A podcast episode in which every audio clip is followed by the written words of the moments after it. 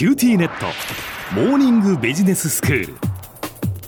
今日の講師は塚崎公義先生です。よろしくお願いいたします。はい、よろしくお願いします。先生今日はどういうお話ですか？はい、今日はですね、生活費の値上がりについて考えてみようという話です。うーんもうねこれは本当にこう切実ですよね。そうですよね。ええもう電気代とか食料品とかね、いろんなものが値上がりしてえーいて、みんな困っていると思うんですが、ええ私たちの日常生活が脅かされているだけで、えー影響は深刻なわけですが、はい。まあ、それ以外にもいろいろ影響が出ているということで、えーまあ、今回はそのなんで、えーこういうものが値上がりしているのかという原因について考えてみましょうという話ですね。はい、まあ、このその電気代とかその食料品の値上がりその原因というのは、まあ、改めて何なんでしょうね先生。あの話せば長い物語なんですが、うん。まず一言で、えー言ってしまうと原油と食料の輸入価格が上がっているからということですね。はい、原油や食料の輸入価格はまずドル建てで、えー決まっていて、でその値段が値上がりしている上にドルの値段も高くなっているのでええ産油国などにいそもそもたくさんドルを払わなきゃいけないことに加えて、その産油国に払うドルを銀行で買おうと思うと高い値段でえー買わなきゃいかんということで、ダブルパンチになっているということですね。うーん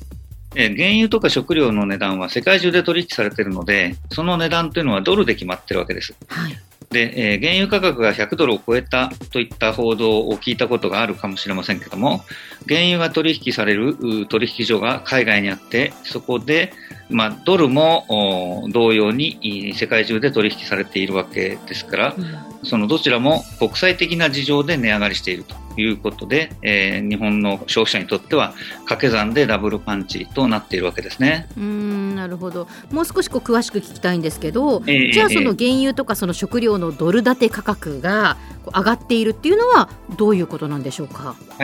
えー、とまず、う市場では需要、すなわち買い注文と供給、すなわち売り注文の量が同じになるように値段が決まるわけですね。はいで、えー買い注文の方が多ければ値段が上がるし、売り注文の方が多ければ値段が下がるというのが、まあ、経済学の第一歩なんですけども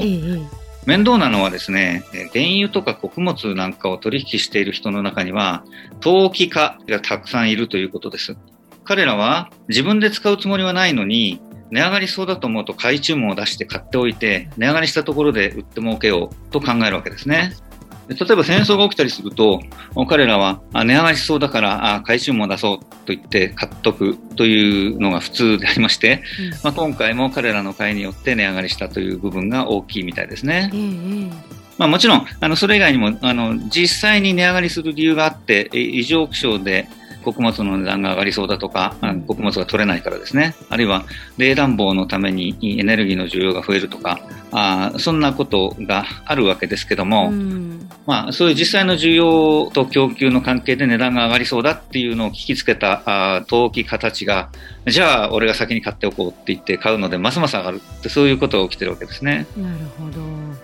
そのそもそもそのドルが値上がりしているっていうのはどうしてですか？あの穀物なんかと違ってドルがあ値上がりしている理由はもうちょっといろいろありまして、え3つあります。1つはあ実需の買いと言われるものですね。石油代金が上がっているので、えー石油会社が銀行でたくさんドル買わなきゃいけないと。はいで、ドルの買い注文が増えるということですね。えーそれから、あ第2は、アメリカの金利が上がっているので、まあ、日本人のお金持ちがアメリカの国債を買ったり、アメリカの銀行に貯金したりするということで、そのためにはあドルを買ってアメリカの銀行に送金しないといけないので、うんドルの買い注文が増えると。で、そういうドルの買い注文が増えるだろうということを予想した、またまた投機家があドルを先回りして買うので、ますますドルが上がるということで、ドルが上がってるわけです。そういうことなんですね。ええまあ全部がだからそれでまあそうやってこうつながっていってどんどんどんどんドルが上がっていく方にいってるってことなんですね。そうですね。だから原油の値段も穀物の値段も上がってるし、ドルの値段も上がってるので掛け算してひどい目に遭ってるということですね。なるほど。ただまあ私たちのこの生活にとってはもう大きな打撃というか大変なことですよね。そうですね。あの、お生活が苦しいのは、電気代などが上がっているということだけではなくて、一方で給料が上がってないってこともあるんですよねう。ん。普通、その景気が良くてインフレになるときっていうのは給料も上がるので、ええまあそんなに困らないんですけども、今回はあの給料が全然上がっていない中で、えー生活費が上がっているので困るということですね。うんあの会社が儲かってればボーナスくれたりするんですけど、会社も苦しいんですよ。うんあの輸入コストが上がっているので、その分値上げしたいんだけど、値上げすると売り上げが落ちちゃうので、コストが上がった半分は値上げするけれど、残りの半分は自分たちが我慢するっていうようなことをしているので、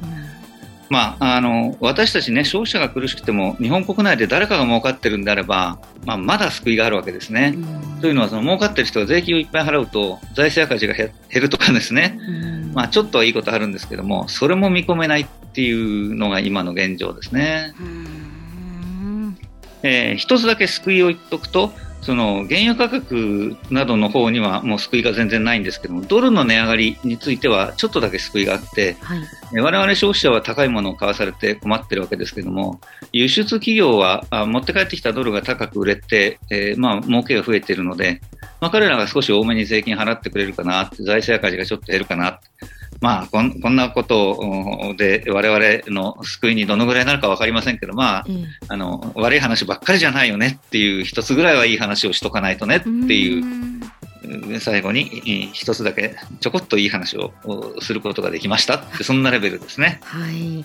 では先生今日のまとめをお願いいたします。はい、えー電気代や食料品などが値上がりしていますがその理由は原油価格などが上がっていることとドルが値上がりしていることです。輸入の際に高いドルを買って支払うのでダブルパンチになっているわけですね。今日の講師は塚崎君吉先生でした。どうもありがとうございました。はいありがとうございました。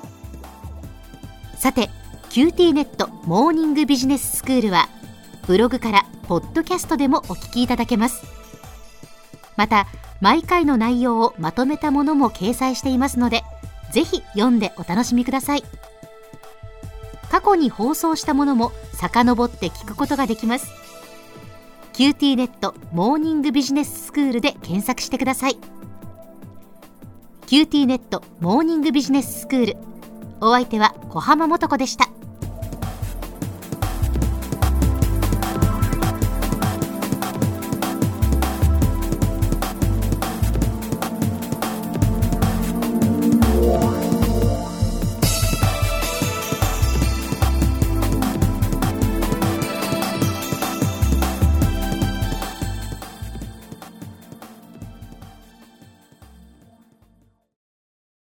QTnet。僕が君を守るから。本当に？え？コンピューターウイルスやフィッシング詐欺からは？え？守ってくれないの？ BBIQなら全部守ってくれるのに。セキュリティ5台まで無料。光インターネットの BBIQ